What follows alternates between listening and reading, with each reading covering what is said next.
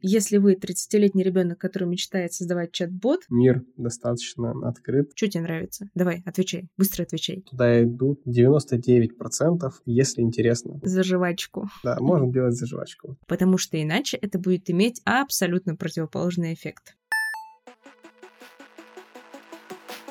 Это познавательный подкаст «Мама, я в IT», где мы говорим про изнанку мира IT и про то, как освоить IT-профессию без высшего образования. Актуальные вопросы, острые темы, полезные секреты, поддержка, инсайты и лайфхаки. Только ц.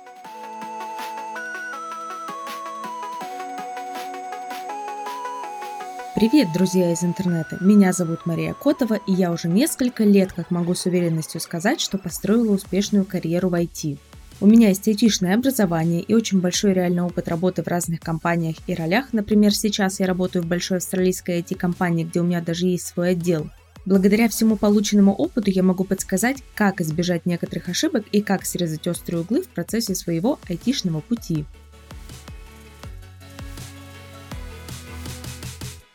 И сегодня у меня в гостях Александр, он SEO и основатель онлайн-школы IT-профессии для детей Реботика, и сегодня я хочу с ним обсудить такой интересный вопрос, как наши дети, ну или ваши дети, могут с самого раннего возраста уже погружаться в IT-сферу. Александр, привет! Мария, привет. Как дела? Дела супер. Слушай, расскажи, пожалуйста, как ты вообще пришел к мысли создания онлайн-школы профессий для детей?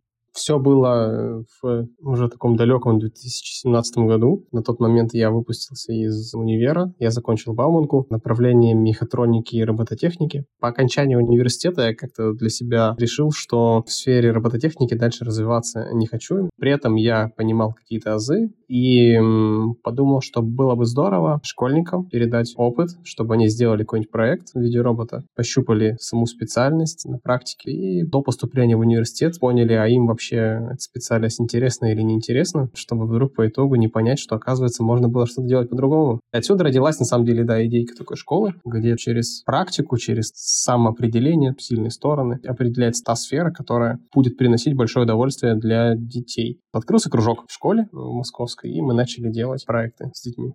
То есть первый ваш офис — это такой школьный кабинет, где реальные школьники, которые, возможно, даже там учатся, могут прийти и затестить себя на профориентацию, скажем так, на будущее лет через... А, кстати, какого возраста у вас школьники учились? Ну или учатся до сих пор? Тогда это были дети с 5 по 9 класс. Возрастная аудитория сейчас расширилась, то есть мы детей из начальной школы тоже берем. А так, э, все верно. Дети могли прийти и как записаться в кружок раз-два раза в неделю приходить и по программе делать какие-то клевые вещи. При этом профориентацией на тот момент я это не называл. Ну и сейчас на самом деле тоже. Большинство все-таки смотрит на прохождение каких-то тестов, которые подскажут, а что на самом деле. Это же такой элемент через попробовать. Чем, с другой стороны, не тест на профориентацию? Ты просто не читаешь буквы и отмечаешь галочки, а прям пробуешь что-то делать руками и киваешь там или мотаешь головой, да, нравится, нет, не нравится. Ну, по сути, да. Единственное отличие в этой всей истории, что почувствовать и посмотреть за реакцией ребенка, увидеть истинный интерес, и ребенок более осознанно может свой интерес словами оформить, нежели если он прочитает что-то и ответит.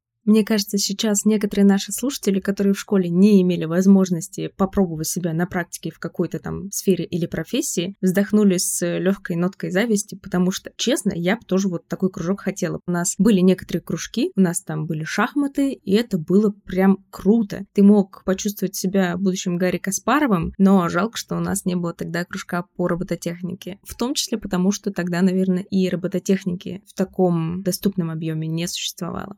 Сейчас там на робототехнику последние лет 10 есть определенный тренд. Ну и, в принципе, робототехника — такая одна из компонент IT-сферы, тренд на который уже больше, чем 10 лет. Жаль, что школу я заканчивала чуть-чуть пораньше.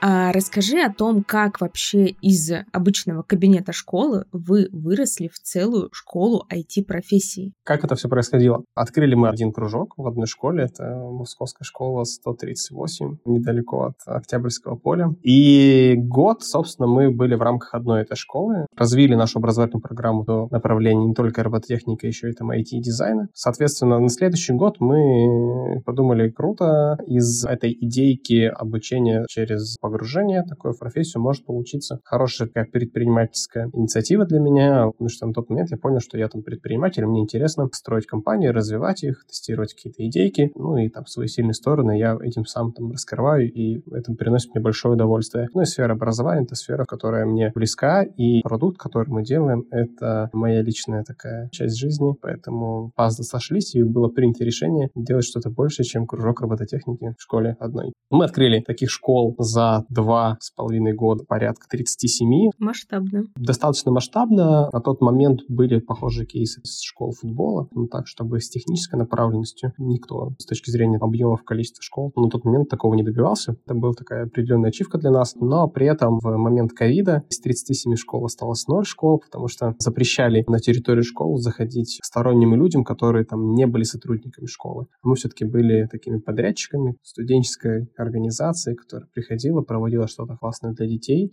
И наши кружки в один момент все закрыли, и мы перешли в онлайн, потому что запрос на обучение был, и была команда, и как-то останавливаться не хотелось. Увидели в этом возможность для такой смены бизнес-модели, ну и, собственно, ей воспользовались. Причем забавно, что на тот момент уже было достаточно много игроков, которые заранее до ковида начинали деятельность в онлайне. Мы уже таким в последний вагон, что называется, запрыгнули, и с тех пор как-то начали вот развиваться и развиваемся до сих пор. Про последний вагон все-таки мне кажется, что это больше аргумент чего-то, может быть, не делать или не начинать, потому что сколько я работаю, сколько я занимаюсь какими-то дополнительными проектами, я всегда слышу, ну, наверное, сейчас уже поздно войти. Ну, наверное, сейчас уже поздно открывать свою онлайн-школу, потому что есть э, много крупных онлайн-школ. Ну, наверное, сейчас и сюда можно подставить все, что угодно. Поэтому, может быть, ваш вагон действительно был где-то не в начале состава, но уж точно не последний.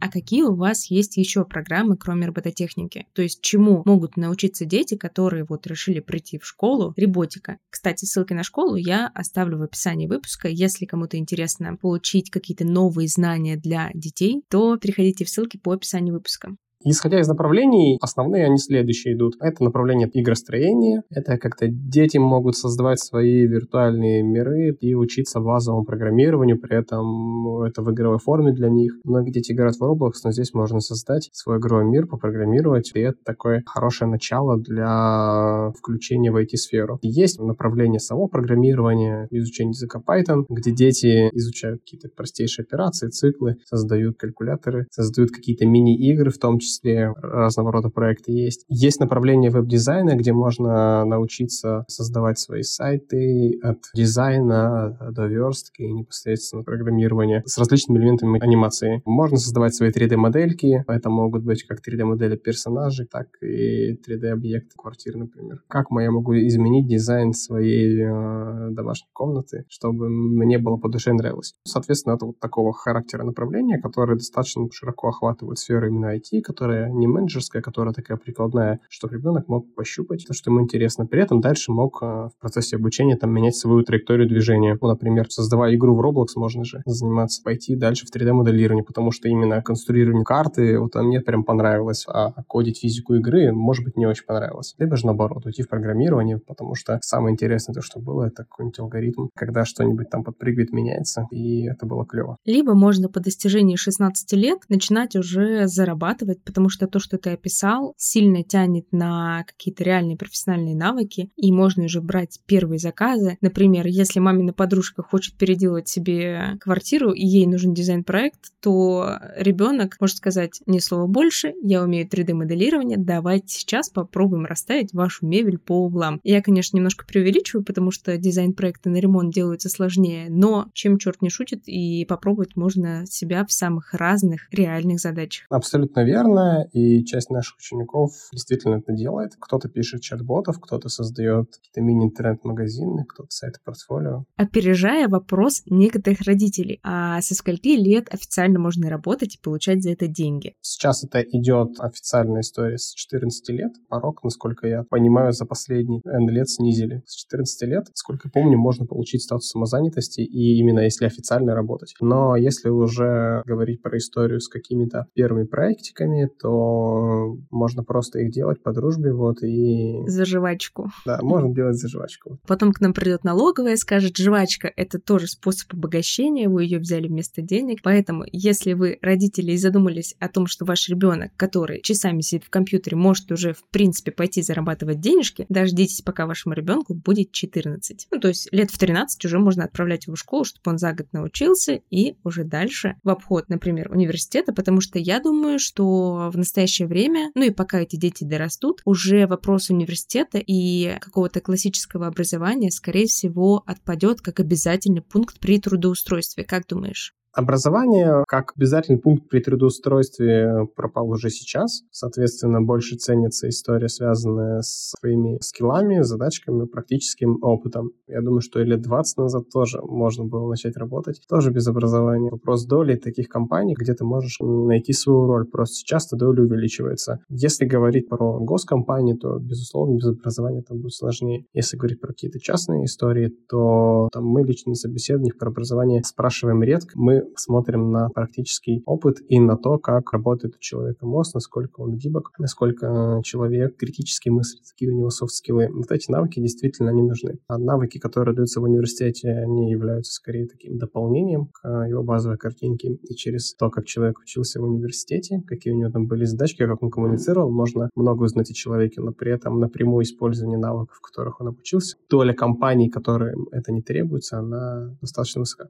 Я как человек с профильным образованием, то есть я работаю, можно сказать, по специальности, я закончила айтишный факультет, время от времени все-таки обращаюсь к знаниям, и я даже помню эту информацию, что самое главное, которые я получила в университете. Но это скорее такие отдельные факты, когда меня спрашивают, а какое расширение картинки нужно использовать, чтобы у вас она была с максимально хорошим качеством. Тут у меня всплывают какие-то неведомые воспоминания с курса по компьютерной графике. Я выдаю, собственно, расширение, и на этом мое айтишное образование сбывается до следующего такого случая. Поэтому, если у вас где-то пылятся дипломы, если вы все еще думаете, что образование обязательное, то мир очень быстро меняется, и IT-сфера — это та сфера, которая первая откажется от галочки «нужен диплом». И если вдруг у вас этот диплом есть, ну, круто. Если его нет, то действительно сейчас только госкомпании просят показать вас корочку, а многие другие частные компании реально смотрят на то, что вы можете, что вы, скорее всего, сможете сделать в ближайшее время, если вы какой-то начинающий специалист, и, что более важно, как вы умеете работать в команде и как вы готовы учиться работать в этой самой команде, потому что софт-скиллы реально решают.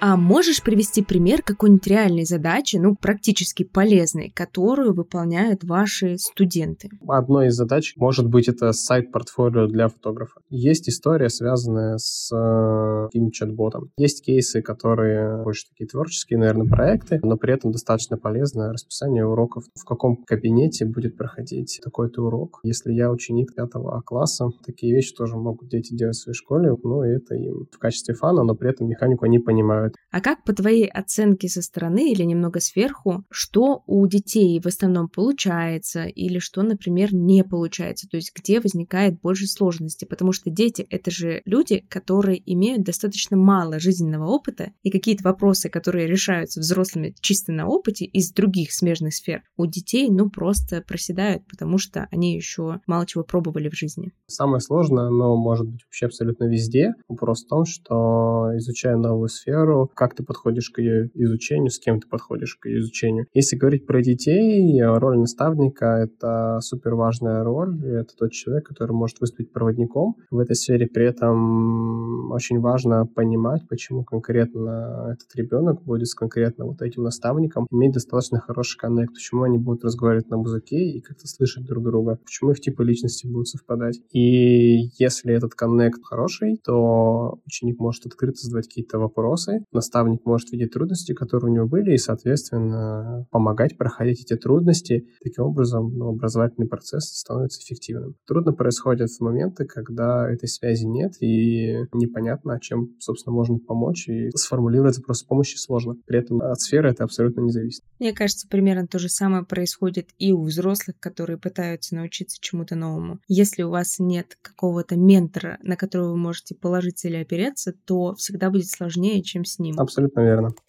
Такой интересный вопрос. Сколько лет вашему самому младшему студенту? Самому младшему ученику, который начинает заниматься фриготика сейчас 5 лет, с недавних пор у нас появились программы, которые помогают пощупать уже даже с самого раннего возраста IT-сферу, сделать какие-то базовые первые проекты. А что делают шестилетние дети? Ну, то есть какими задачами они занимаются в то время, когда они толком еще даже не умеют считать? Ну, это вещи, связанные как-то с алгоритмами, с мышлением, с пространием логических связей. Можно создавать игру в Scratch, при этом какие-то элементы построения, в принципе, ты уже начинаешь с этого возраста осваивать и получать классный результат. И у ребенка зарождается очень клевая штука, что я могу получить какой-то клевый результат, который я хочу себе представить а, за счет того, что я немножечко воздействую на какие-то элементы и логически простраиваю путь от какого-то состояния до того, что я хочу. Таким образом, в конечном итоге получаю удовлетворение и всплеск эмоций, потому что у меня получилось. И дети начинают относиться к творчеству, к деятельности, какой-то такой компьютерной с точки зрения логики алгоритмизации достаточно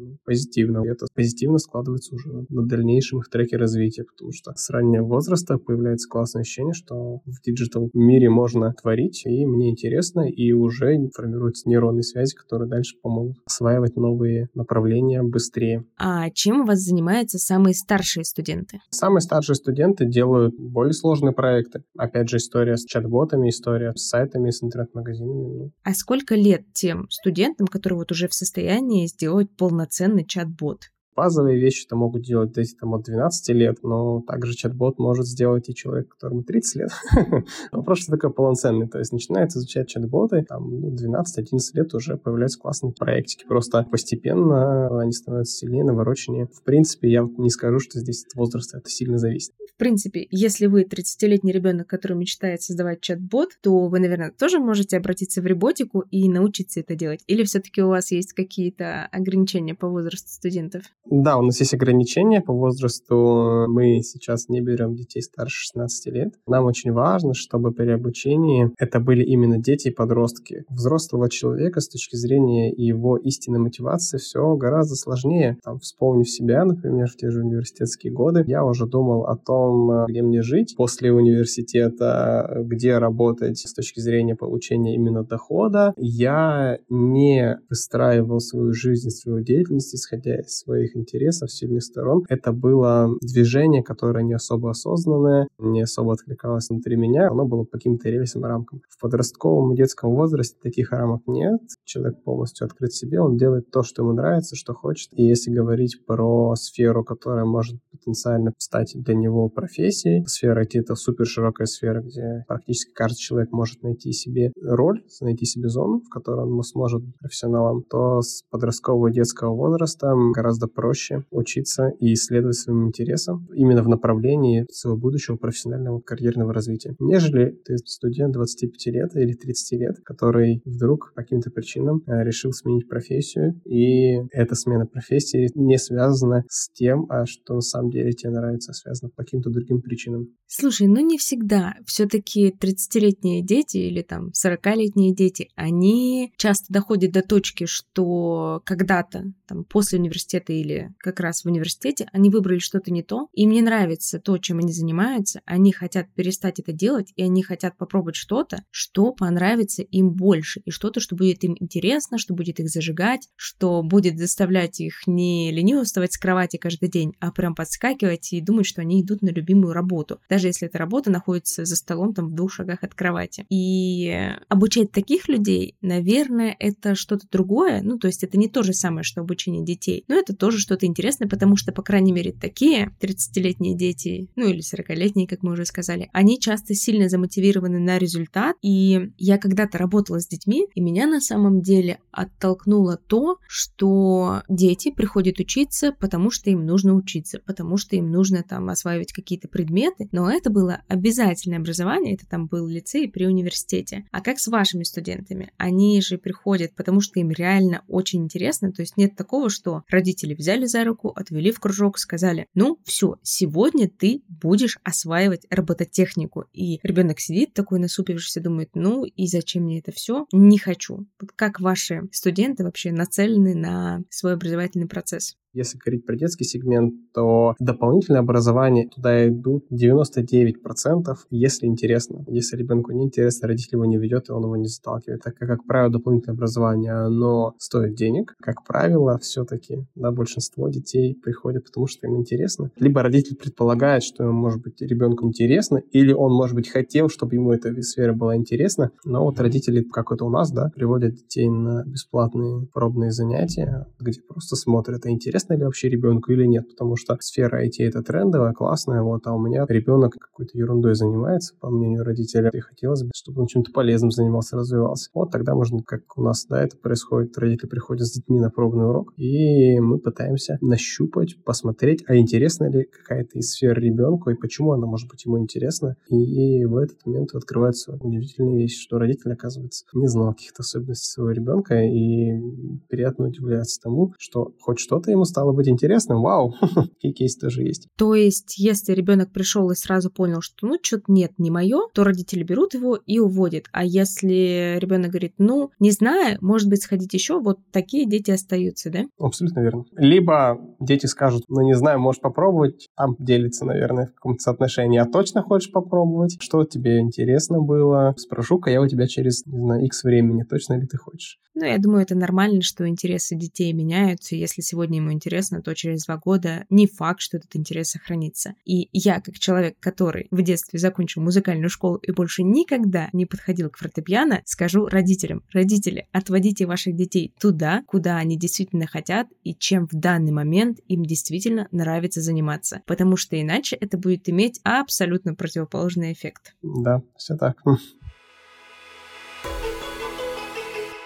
А как ты думаешь, каким, с учетом того, что мы обсудили, будет будущее IT-сферы, ну, вот эти современные тенденции, технологии, какие возможности открываются детям? С точки зрения детей и э, их возможностей, бурно, да, растет сфера IT, и даже сейчас с появлением там, новых технологий, тот же чат GPT, который достаточно хорошо сейчас помогает многим людям в своих профессиях, он позволяет заниматься, по мне, больше такой творческой работой. При этом, если говорить про саму сферу IT, да, она развивается, и становится более такой широкой в каком-то плане, потому что она уже сейчас, эта сфера IT везде, и, соответственно, операционные такие задачки, не творческие, однотипные, потихоньку будут заменяться алгоритмами, автоматизацией, и можно будет заниматься творчеством, созиданием, и это открывает очень классные возможности для детей. Ты можешь творить, и ты относишься к своей деятельности не как к работе, а как к части жизни, и получаешь большое удовольствие от того, что ты делаешь. Для детей большая возможность сейчас то, что просто просто мир достаточно открыт с точки зрения проявления своих талантов, и сфера IT очень широкая, поэтому то, там, чем мы занимаемся, и, надеюсь, к чему там движется мир с точки зрения образования, это то, что каждый человек был на своем, так скажем, месте, чтобы он любил свое дело, и ну, это очень приятно сказывается на жизни других людей.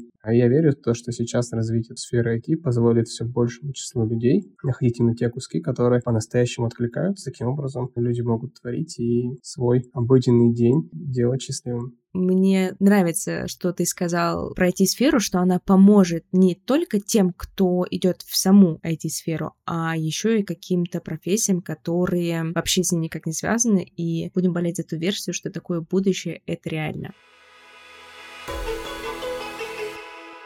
А как ты думаешь, современным детям, с учетом того, что они фактически родились со всякими гаджетами в руках, им проще осваивать IT-сферу, чем, допустим, тебе, или чем мне, или чем другим более-менее взрослым людям? А здесь напрямую зависит от возраста. Чем младше человек, тем ему проще осваивать что-то новенькое. Сейчас я изучу язык программирования гораздо медленнее, чем это сделает ребенок 10 лет. Это неплохая мотивация, чтобы подумать о том, чем хотят заниматься ваши десятилетки и просто пойти к ним и спросить. Если вдруг вы услышите, что это не IT-сфера, не отчаивайтесь, может быть, таких слов они просто не знают. Объясните, расскажите, что это интересно, что это может быть связано с играми, в которые они играют на телефоне, что это может быть связано с какими-то интересными задачками, и подойдите к процессу профилирования, если можно так сказать, вашего ребенка с позиции ребенка, а не с позиции взрослого, который просто нависает и говорит, что тебе нравится? Давай, отвечай, быстро отвечай. Мне кажется, такой подход тоже уже не слишком современный. Круто, если родители будут помогать ребенку, слышать его. Я верю, что такой подход, он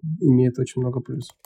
Дай какой-нибудь совет родителям, которые только думают про хобби для своих детей. О хобби ребенка можно думать, можно понаблюдать за тем, что он делает, что ему интересно, и просто поспрашивать. И в ответах ребенка можно найти достаточно интересные ответы, что в его повседневной жизни было наиболее интересно, а, и посмотреть, а что же из хобби имеет какие-то пересечения. Таким образом, попробовать предложить ребенку посетить его. С точки зрения совета, это стараться общаться с детьми, находить с ними на какой-то открытый контакт, чтобы ваши детско-родительские отношения были на достаточном уровне открытости, чтобы вы могли понимать, а что у ребенка происходит на самом деле, и как можно помочь ему двигать свою жизнь с высоким интересом и эффективностью. И не забывайте вместо прямого вопроса, а чем бы ты хотел заниматься, рассказать какую-нибудь историю о примере того, кем можно работать в IT-сфере, что можно создавать игры, что можно делать какие-нибудь интересные штуки, и в конце концов просто покажите пример какой-нибудь игры на смартфоне и расскажите, что ее может сделать в том числе ваш ребенок. Александр, большое спасибо, что ты пришел и рассказал про вот эту интересную сторону IT-сферы, про IT для детей. Это действительно очень многообещающая часть IT, и мне нравится эта мысль, что сейчас многим детям доступно, в принципе, вообще все, потому что IT открывает двери во многие другие смежные области. Спасибо тебе большое, что пригласила. Был рад поучаствовать в своем подкасте. На этом все. Ставьте звездочки, подписывайтесь на подкаст на той площадке, площадке, где вы его слушаете. Также подписывайтесь на мои соцсети и на соцсети школы Реботика. Ссылки, как я уже сказала, будут в описании. А еще делитесь выпусками подкаста с друзьями. Особенно, если у вас есть друзья с детьми, которым прямо сейчас нужно какое-нибудь интересное хобби. Услышимся в следующий вторник. Пока. Пока.